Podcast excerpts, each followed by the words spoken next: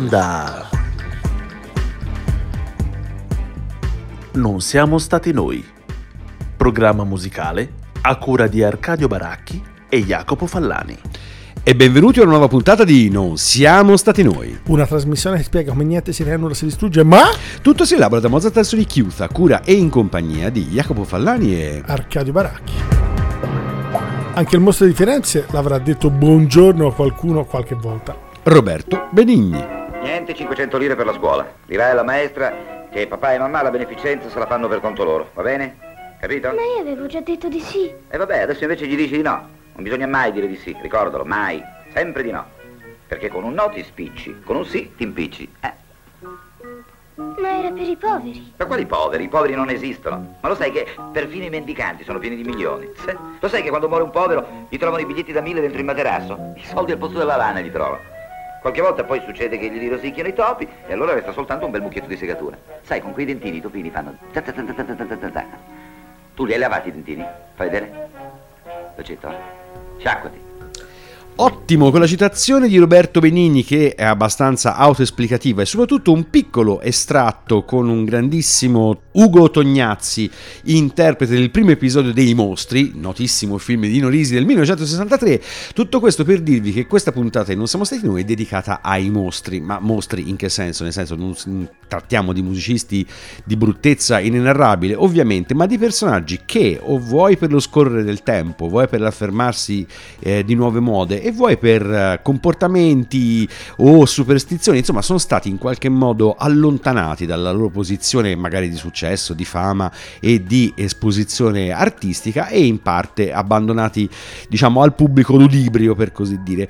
In alcuni casi si tratta di personaggi che sono stati vendicati dalla storia, in altri casi la, la situazione si è raddrizzata prima della morte, insomma, varia umanità.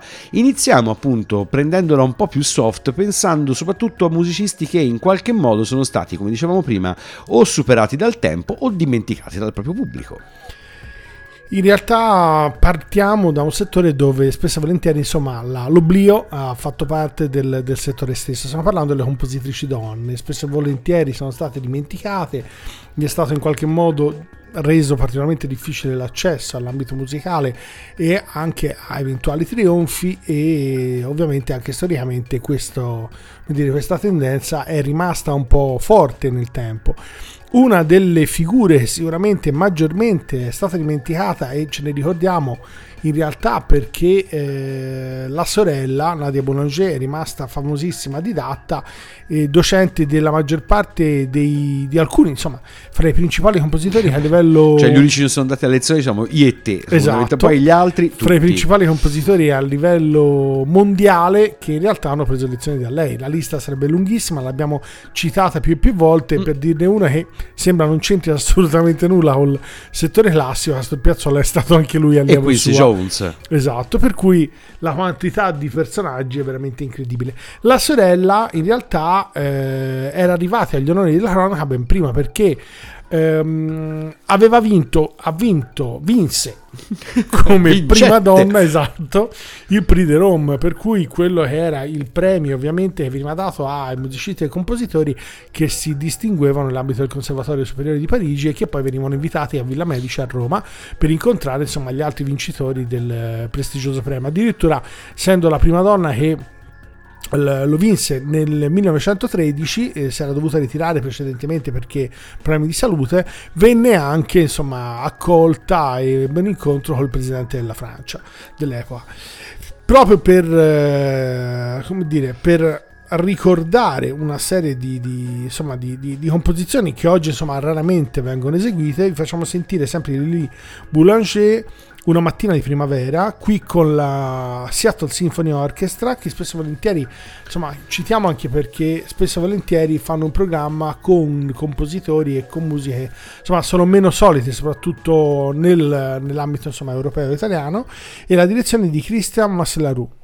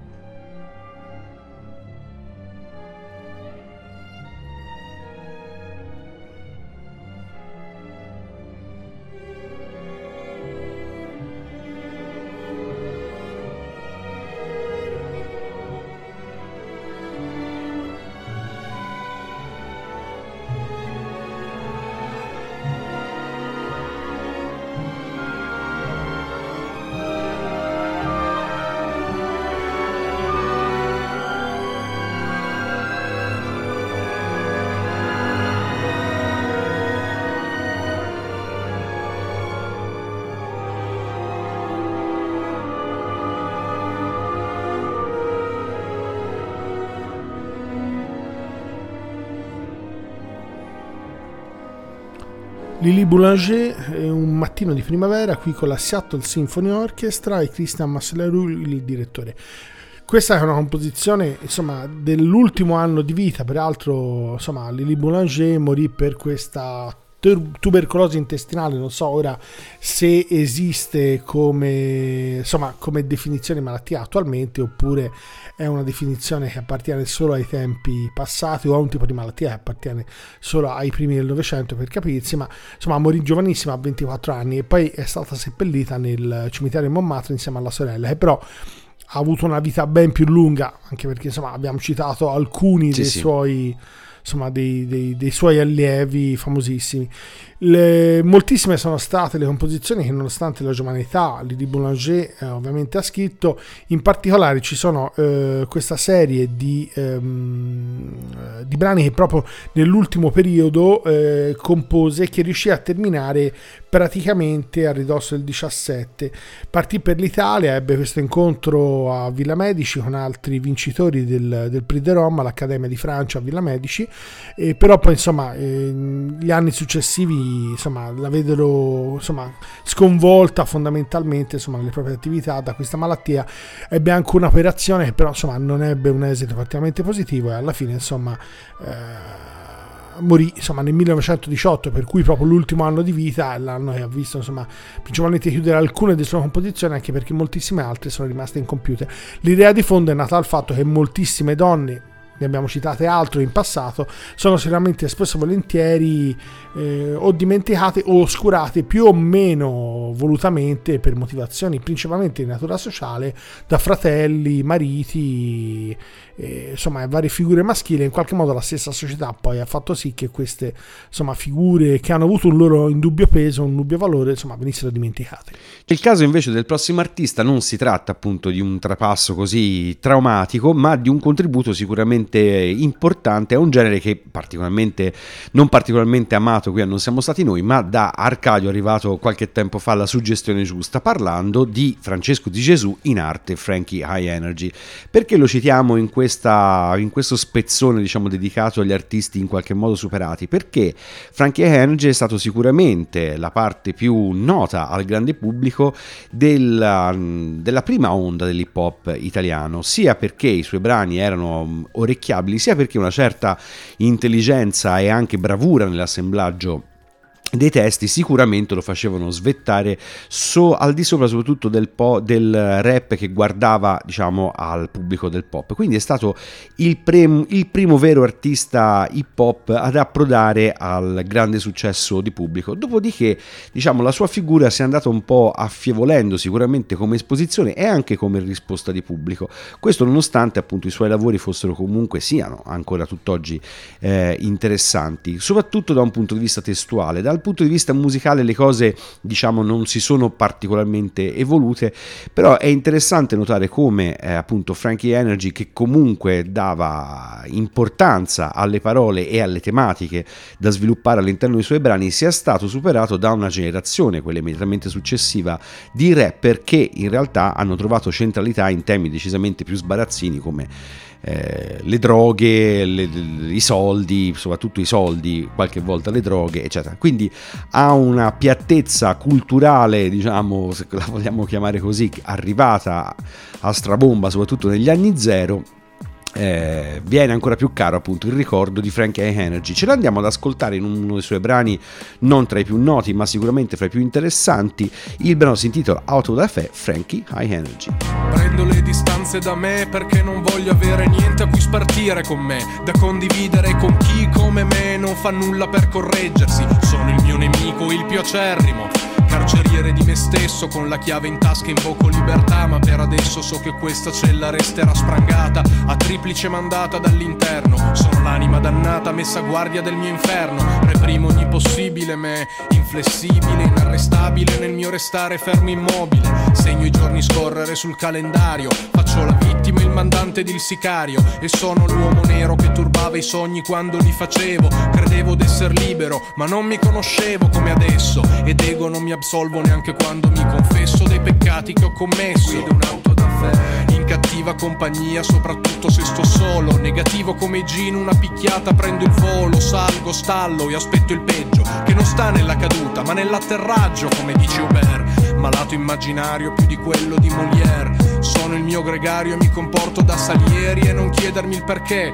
Che come il Tetret quando perdo il filo poi non mi puoi più riprendere. Caro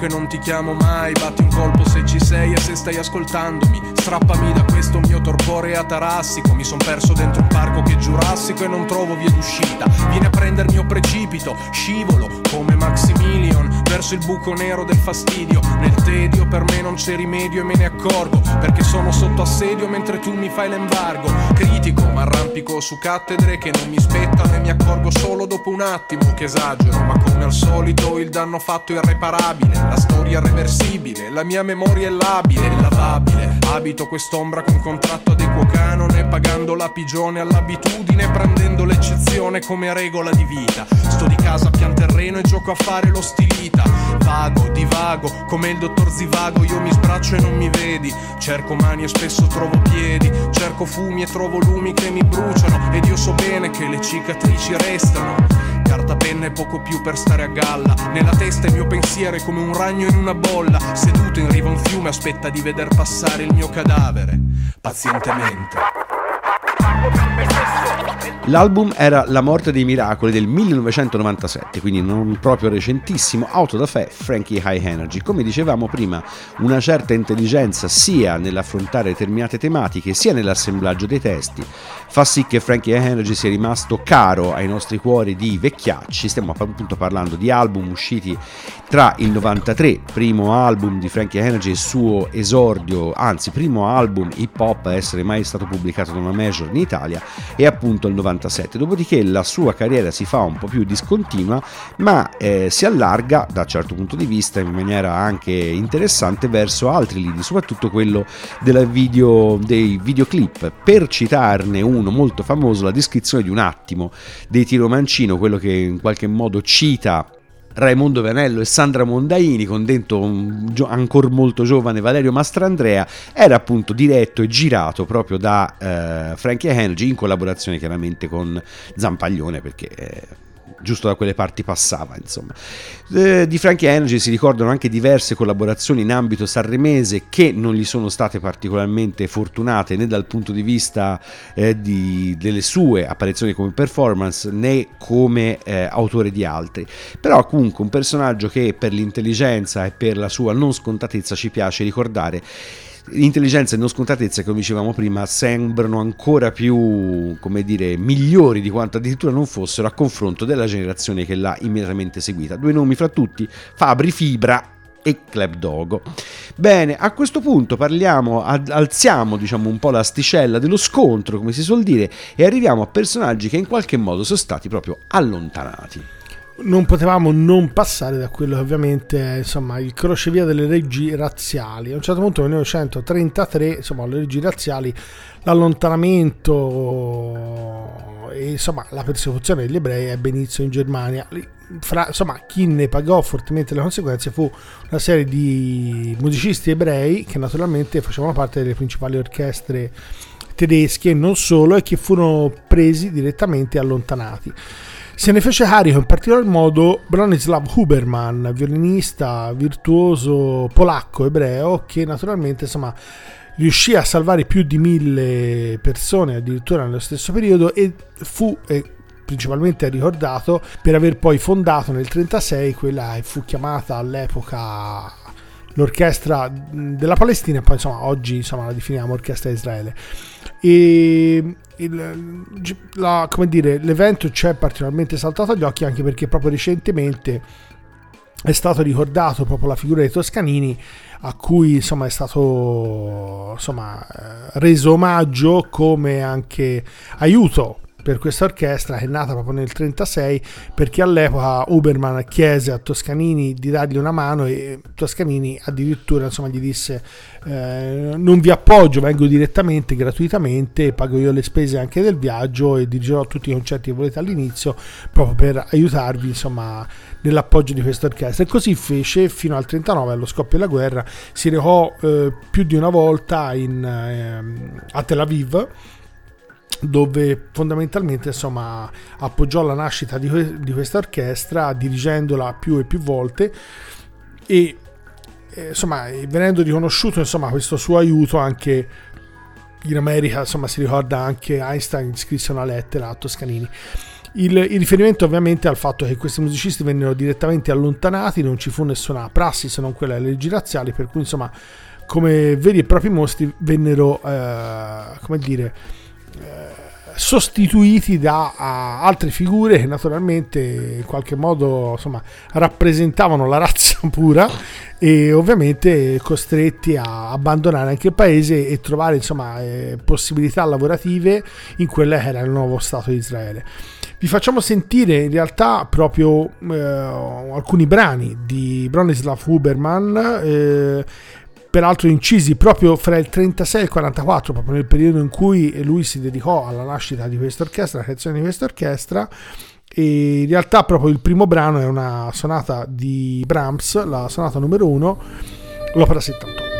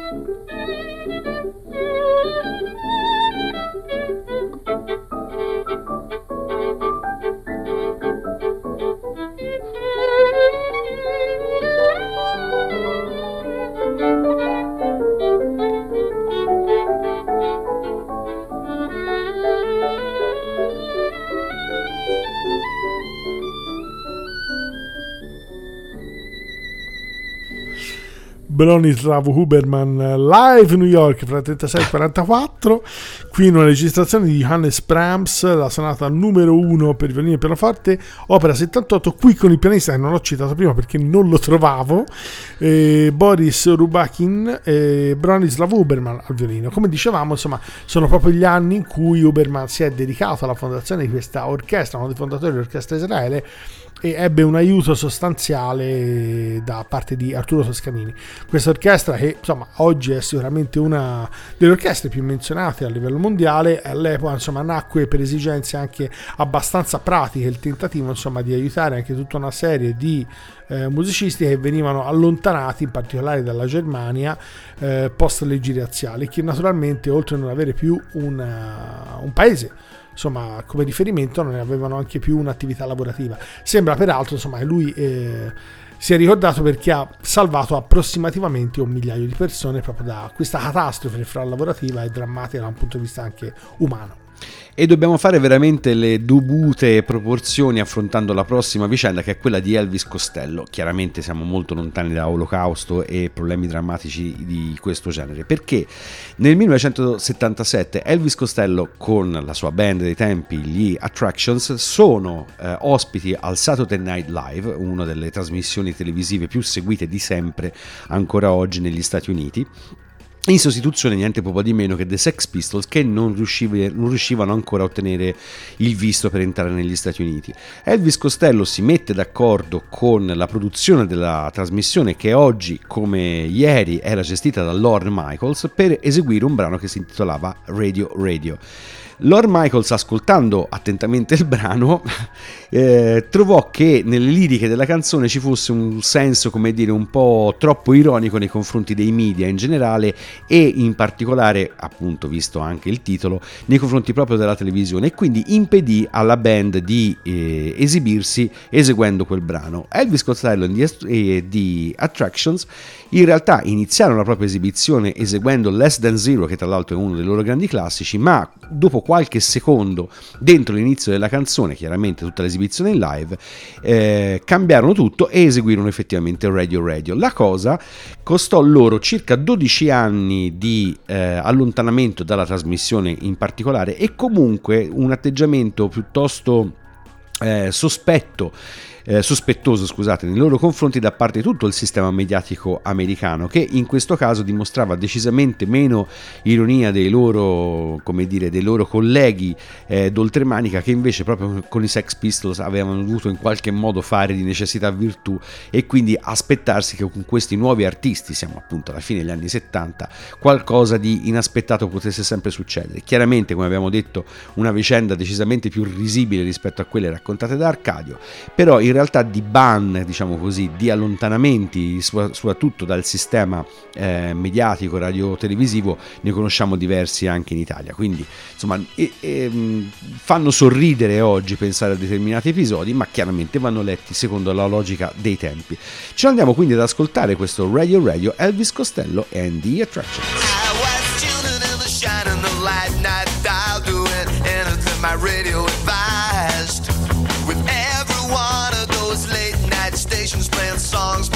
tears to my eyes. I was seriously thinking about hiding the receiver when the switch broke cause it's old. They're saying things that I can hardly believe. They really think we're getting out of control. Radio is the sound salvation. Radio is cleaning up the nation.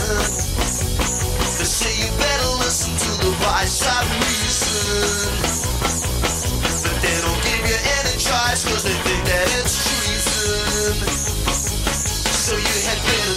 you were told.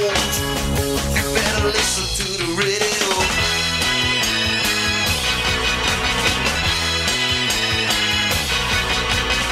I wanna fight the hand that feeds me. I wanna fight that hand so badly. I wanna make them wish they never me. Some of my friends sit around every evening and they worry about the times ahead. Everybody else is overwhelmed by indifference and the promise of an early bed. You either shut up or get cut out. They don't wanna hear about it. It's only inches on the reel to reel. And the radio is in the hands of such a lot of fools trying to anesthetize the way that you feel. Radio is sound salvation. Radio is cleaning up the nation. So you better listen to the voice of reason.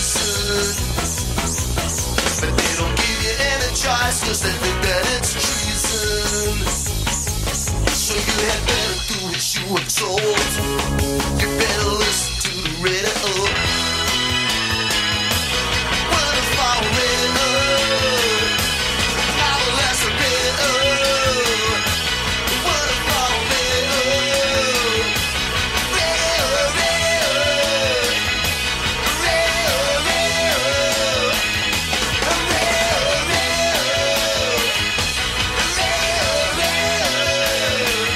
Con un senso di ironia decisamente più britannico che americano, Elvis Costello si riprese una specie di vendetta, chiamiamolo così, nel 1999, quando insieme ai Beastie Boys e si narra, ma qui è molto più difficile pensarlo, eh, che eh, di nuovo sfruttando l'elemento sorpresa fosse riuscito a riproporre Radio Radio proprio durante la festa, diciamo così, trasmessa ovviamente in televisione per i 25 anni proprio del Saturday Night Live. Chiaramente nessuno crede che questo episodio sia stato realmente, come dire, una sorpresa, chiaramente il colpo di teatro che ci può stare.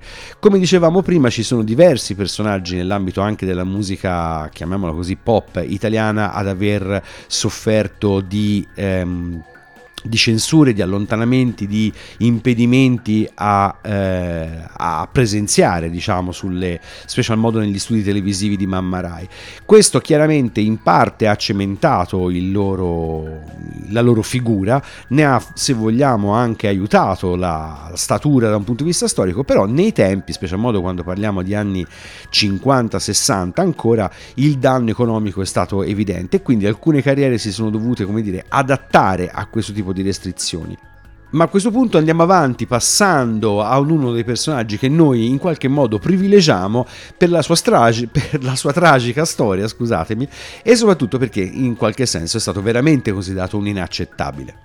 Mi capita spe- non molto spesso di, di passare insomma eventi che siano abbastanza contingenti all'attualità, ma in questo caso insomma, ci sono stati un paio di rimbalzi reciproci che hanno, come dire, smosso le acque su eh, dinamiche musicali che, hanno- che sono state sconvolte dall'attualità. La guerra fra Russia e Ucraina poi in realtà ha mosso tutta una serie di, eh, di dinamiche, quelle che in particolare insomma noi abbiamo notato particolarmente sono stati quella di un'associazione italiana che diceva un concorso che praticamente ha dicendo di allinearsi con un po' una serie di altre manifestazioni musicali a livello internazionale, ha impedito praticamente alcuni musicisti russi di partecipare al festival accettando la loro iscrizione. Idem nell'ambito ucraino e non solo, anche in ambito italiano ci sono state discussioni nel eh, decidere addirittura se rifiutare alcuni letterati, alcuni scrittori di origine russa, addirittura musicisti, addirittura in alcuni casi Per non insomma, citare Dostoevsky, eh, oltretutto. Esatto, per dire non a caso, o addirittura insomma al pari stiamo parlando di Tchaikovsky, cioè autori grandissimi a un certo punto hanno deciso insomma di essere, come dire, non sapremo come usare No. quali termini utilizzare, diciamo allontanati, non eseguiti, insomma Non eseguibili. sa- eh, non eseguibili, sì. Per cui eh, lasciamo a voi insomma le valutazioni su un'operazione di questo tipo. Se eh, diciamo nella migliore ipotesi uno possa pensare che il rimbalzo di una notizia di questo tipo faccia ancora parlare di guerra, per cui insomma punti l'attenzione verso una cosa che naturalmente è sempre biasimabile in qualsiasi forma, però insomma eh, per il resto insomma fate voi una valutazione sul fatto insomma di riprendersela con eh, musicisti, giovani musicisti o con grandi autori. Vi facciamo sentire a questo proposito un, eh, un grandissimo concerto, il concerto pianoforte orchestra numero 1 di Tchaikovsky, l'opera 23, qui con la direzione di Kurt Masur, la Gewandhaus Orchestra di Lipsia e la pianista Tatiana Nikolaeva.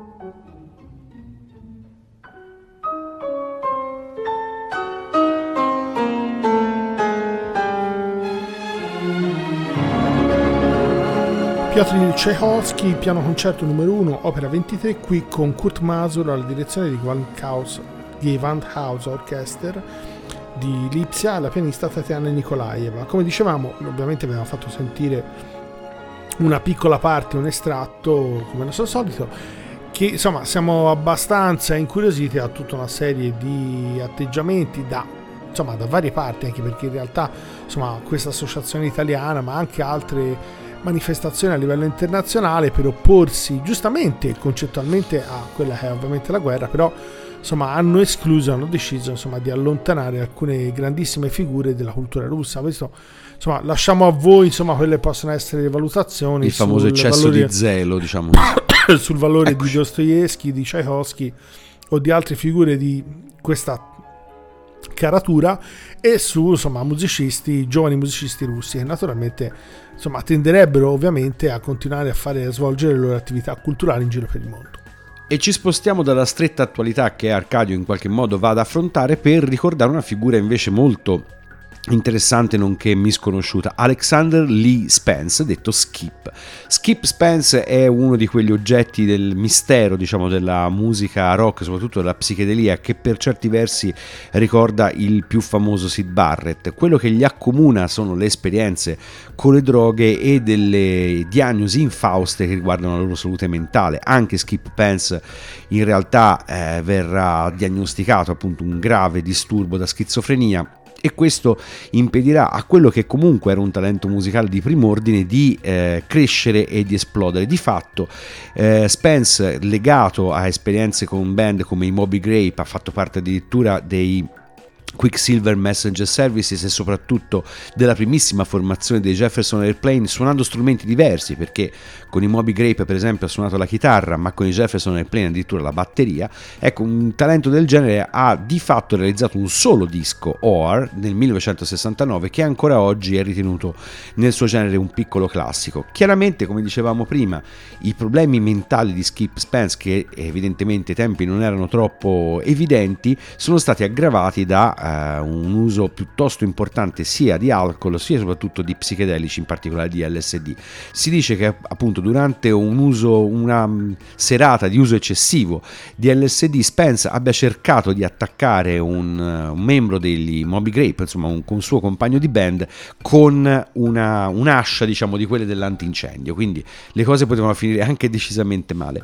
Dopo questo episodio in qualche modo Spence viene convinto a, mm, ad andare in ospedale insomma rivolgersi a una clinica dove res- resterà per sei settimane come ne è uscito? Beh, la leggenda dice che abbia guidato a bordo di una motocicletta da New York fino a Nashville, che non è esattamente dietro l'angolo, vestito semplicemente in pigiama, eh, con l'unico scopo di andare appunto a Nashville, recarsi in uno studio di registrazione e registrare quello che è appunto OR, il suo grande classico.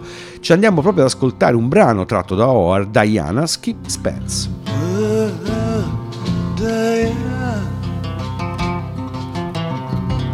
Tis for like rain. Oh, oh, Diana.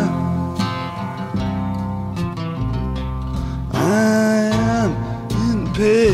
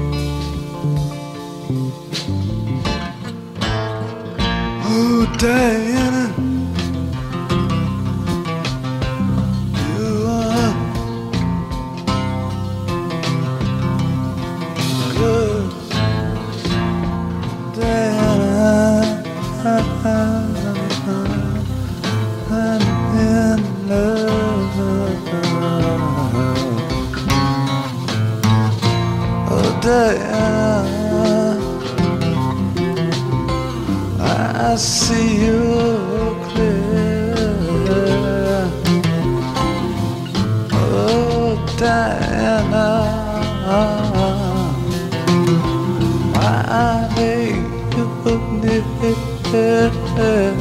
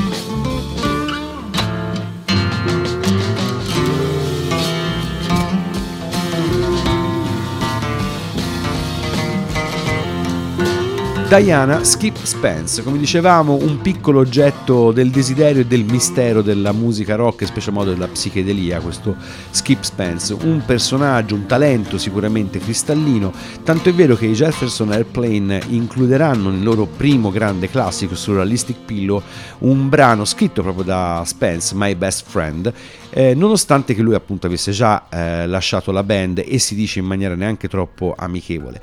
Però è un personaggio che da tanti biografi è stato raccontato come un personaggio che non aveva nessuna chance di, poter, di potercela fare. Appunto la sua salute mentale è degenerata in anni abbastanza, in un arco temporale abbastanza breve, eh, aiutata appunto da tutta una serie di abusi e soprattutto da delle intemperanze eh, quasi incredibili se uno va a vedere appunto il volto quasi angelico di Spence che si trova proprio in copertina di questo OAR. Tra l'altro molto raccomandabile la riedizione fatta nel 1999 di Sundazed che oltre a rimasterizzare OAR che non è che godesse di una qualità audio di primissimo livello ehm, ha restituito appunto anche al disco una certa profondità di suono che se siete amanti del genere sicuramente potete apprezzare. Ma con la puntata che va verso il suo naturale concludimento, perché non citare un artista che purtroppo abbiamo passato poche volte, ma che ha, diciamo, le sue particolarità. Per citare mostri, una delle figure principali di mostri, in realtà di un'opera eh, che in qualche modo insomma, si inserisce subito dopo la seconda guerra mondiale come una delle prime nuove opere, è il Peter Grimes eh, di Britten. L'opera in realtà poi nella sua versione, noi vi facciamo sentire un estratto, da, sembra l'unica volta in cui Britten poi l'ha diretta lui personalmente, eh, in una versione della BBC, eh, se non mi sbaglio, del 69. Eh, negli altri casi, insomma, è stata riedita spesso e volentieri. Ci è venuto in mente perché, insomma, c'è stata anche una produzione abbastanza recente alla Scala. E peraltro, insomma, alla Scala insomma, è stata già eseguita tre volte. L'opera in realtà, insomma, se non conoscete la trama, detta veramente in ma- velocemente in malo modo, si tratta della figura di un pescatore che perde un mozzo praticamente che gli si ammala, giovane, molto giovane, e in qualche modo, insomma, questo lo danneggia come figura, una figura che in qualche modo è già una figura di marginato, lo danneggia fortemente agli occhi della società del, del borgo, insomma, di pescatori dove lui vive, che in qualche modo, insomma... Eh, lo vede sicuramente come una figura pericolosa. E insomma, tutto questo lo porta a grandi sbalzi, aggressività anche con varie figure e insomma a tutta una serie di, di, di dinamiche possono essere anche variamente interpretate. Quanto è lui stesso, insomma, un mostro in sé per sé, quanto la stessa società può generare mostri nel, ehm, diciamo, in questa dinamica sicuramente ci sono tutta una serie di elementi collegati sia alla conclusione della seconda guerra mondiale sia a situazioni personali dello stesso Britten che proprio in quegli anni perché l'opera in realtà è stata commissionata da Kustavitsky grande mecenate di origine russa e poi lavorava in America aveva insomma scopritore di talenti, aveva fondato la Chicago Symphony e che eh, in qualche modo insomma gli venne incontro perché insomma questa commissione di mille dollari lo salvò insomma da un periodo probabilmente di forti crisi depressive e anche di difficoltà lavorative. Vi facciamo sentire un piccolo estratto e ci diciamo insomma qualcosa successivamente a questo ascolto anche se assolutamente limitato del Peter Grimes diretto in questo caso dallo stesso Britten con l'orchestra della BBC Symphony.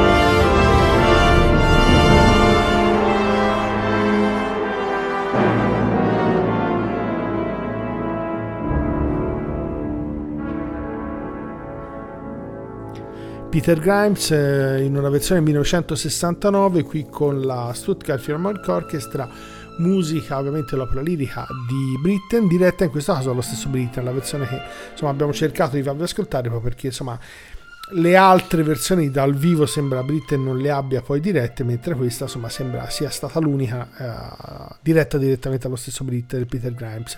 Questa che praticamente è la prima opera lirica di Benjamin Britten è nata eh, subito dopo la fine della seconda guerra mondiale e rappresenta, come dicevamo prima, una commissione di Serkus Kusevitsky, mecenate della musica moderna, scopritore di talento, come dicevamo prima, e che in qualche modo sembra salvò con una commissione da mille dollari, perché all'epoca sembra Britten era già sfuggito Uh, praticamente insomma era venuto via dall'Inghilterra, si era rifugiato in America e questo in qualche modo l'aveva un po' eh, insomma uh, riportato su una condizione sicuramente uh, migliore perché anche da un punto di vista esistenziale e lavorativo aveva avuto un momento di calo a seguito del, del, fallimento insomma, di un insuccesso dell'operetta Paul Bunyan che in realtà era andata in scena recentemente.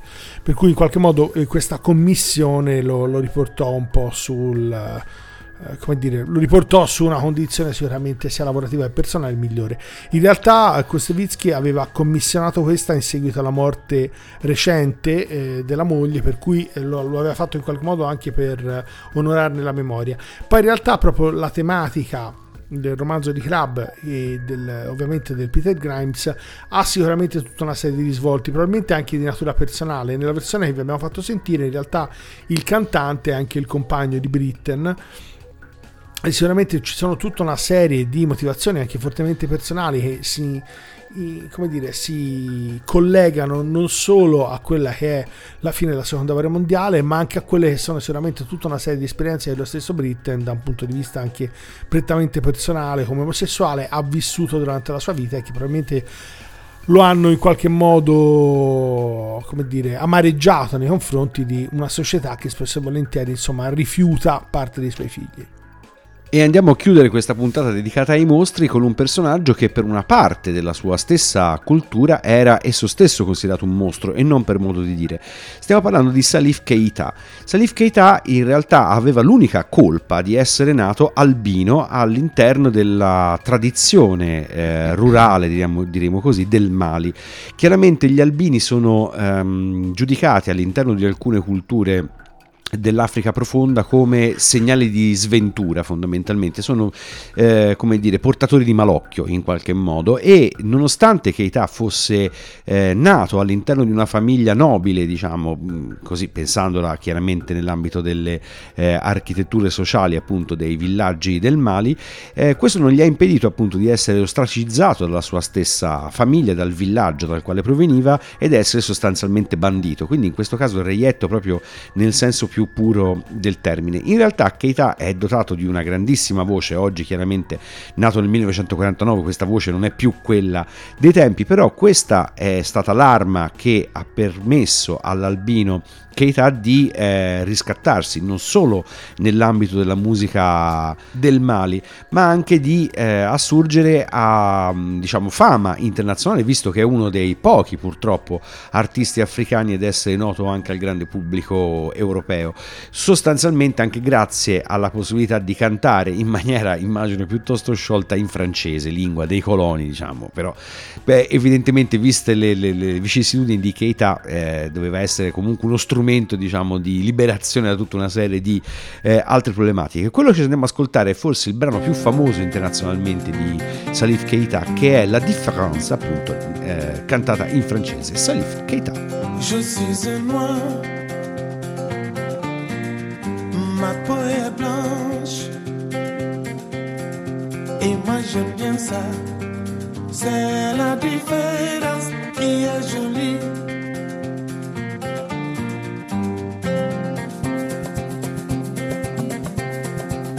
Je suis un blanc, mon sang est noir, et moi j'adore ça. C'est la différence qui est jolie. Je voudrais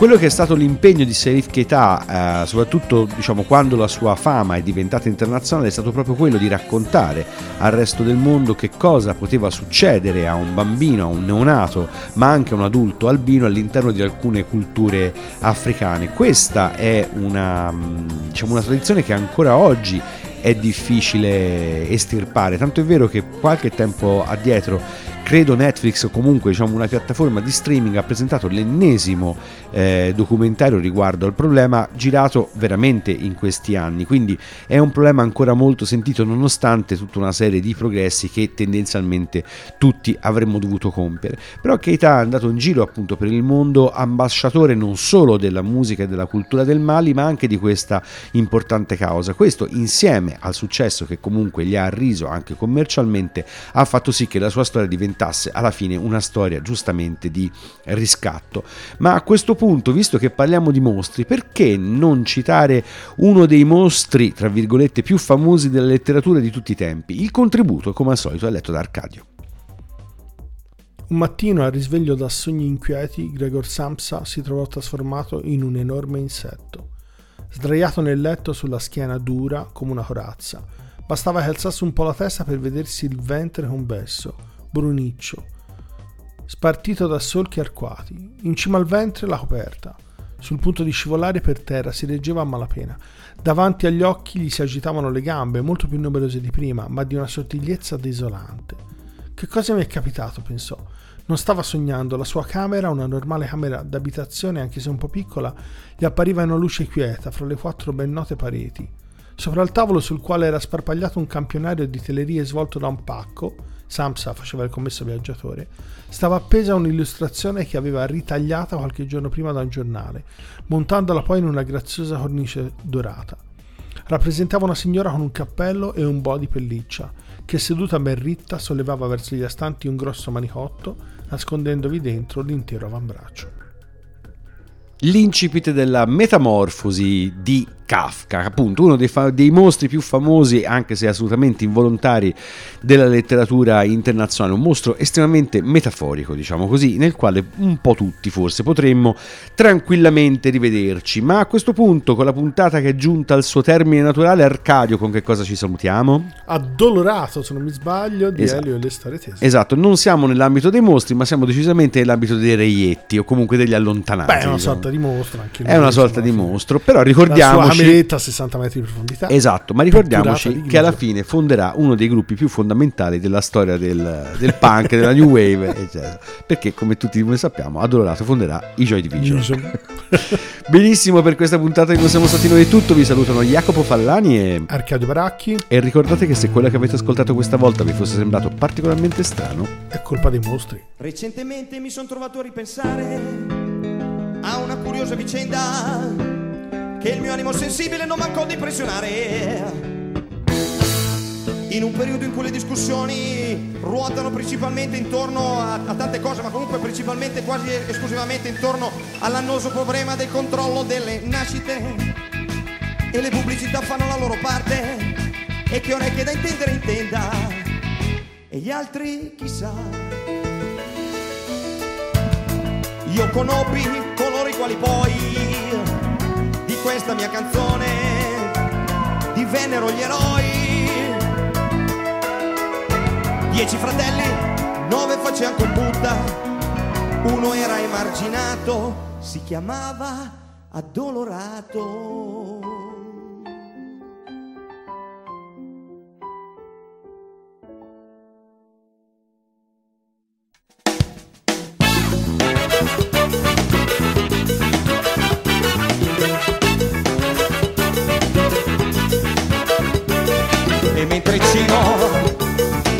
Continua e Gino. Con Lino Mino, Nino Pino, Rino e Tino si divertono un casino